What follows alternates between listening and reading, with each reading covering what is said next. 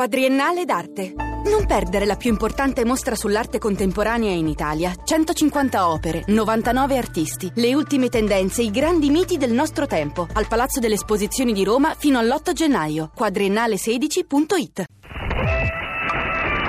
Interferenze. Da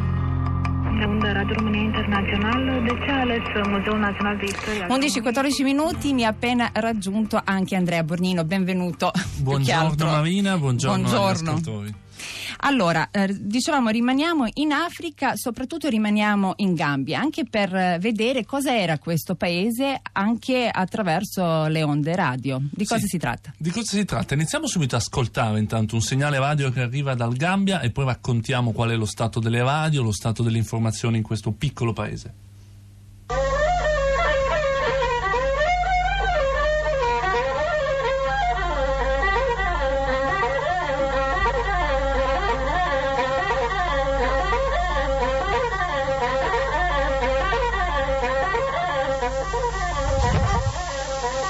Assalamu aleykum musidɓe fulɓe mi salmini on ɗo gambe radio and television services. Ɗon yawde mi yettina on kibaru jettanimin hannde oɗo waktu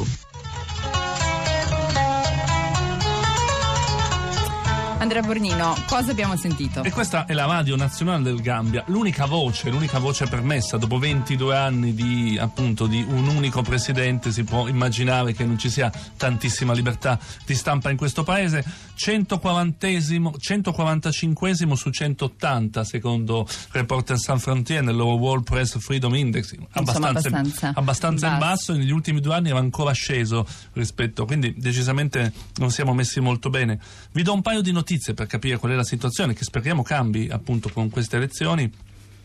L'8 novembre Modulo Sabali, che era il direttore generale della radio e della televisione del Gambia, è stato silurato e incarcerato perché, secondo l'ex presidente ormai, le sue notizie stavano interferendo con l'economia nazionale del paese, cioè col fatto che lui stava, eh, la, la radio iniziava a dire che probabilmente potre- mh, si poteva immaginare un cambio di presidente, questa, questa interferenza, appunto, interferenza da parte della, della radio di. Stato non è stata gradita e lui è stato prima eh, tolto dal suo posto e poi incarcerato. La stessa cosa per un altro giornalista sempre della radio che si chiamava Bakari Fatti, eh, l'8 novembre anche lui è stato incarcerato lo stesso motivo, perché le notizie che venivano date dalla radio e dalla tv di Stato davano fastidio al presidente ancora, che appunto a novembre era ancora eletto, anzi non era, era ancora in carica.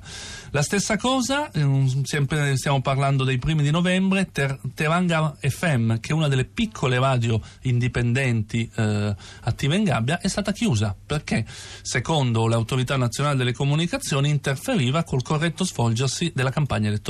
Evidentemente dava troppo spazio all'opposizione e quindi hanno preferito chiudere la stazione e arrestare il suo direttore. E vedremo cosa, che fine faranno se saranno eh, reinstaurate appunto queste, eh, queste stazioni con il nuovo presidente. Però adesso ci spostiamo in un altro paese che anch'esso, devo dire, non è proprio il sinonimo di libertà. No, assolutamente no. Appunto, ho colto l'occasione del Gambia per fare un piccolo focus su altri due paesi africani. Questo paese appunto è la Somalia che ahimè tutte le volte che ne parliamo o si chiude una radio o viene ucciso un giornalista. Intanto iniziamo ad ascoltare la Somalia.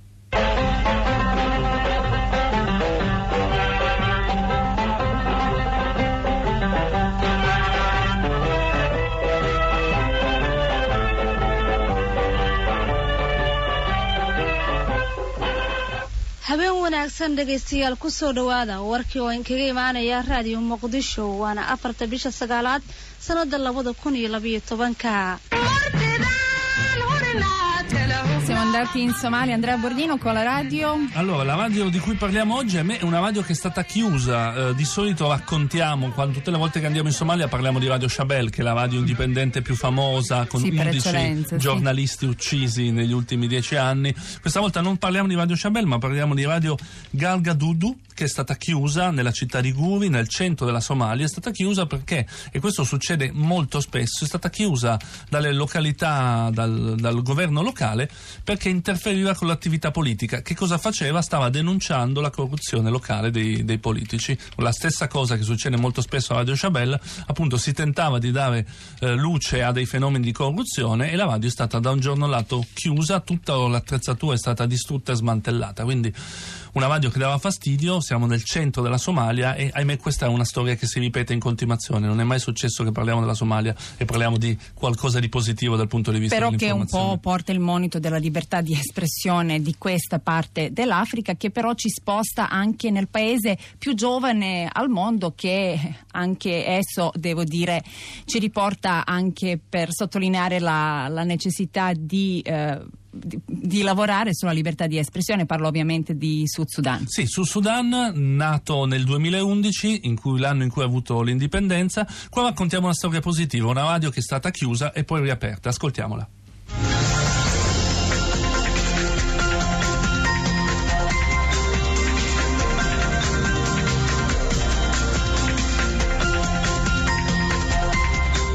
Hello, this is iRadio Special News Package on Boxing Day, 26th of December 2013. If there is a story or an event you like iRadio to cover or E report questa about, è iRadio. Che cos'è iRadio? È una stazione 0944 indipendente, è stata fondata con i soldi di una NG internazionale che si chiama USAID, che è legata al Dipartimento di Stato, è inutile nasconderlo, ed è però una delle fonti importanti di questo paese, fonti informative. Perché? Perché in Sud Sudan non esiste la radio di Stato, il paese è così giovane che di fatto non sono ancora riusciti a mettere in piedi una struttura di broadcasting pubblico. Quindi questa radio è importante. Questa radio è stata chiusa per una settimana eh, a partire dal eh, 19 novembre perché?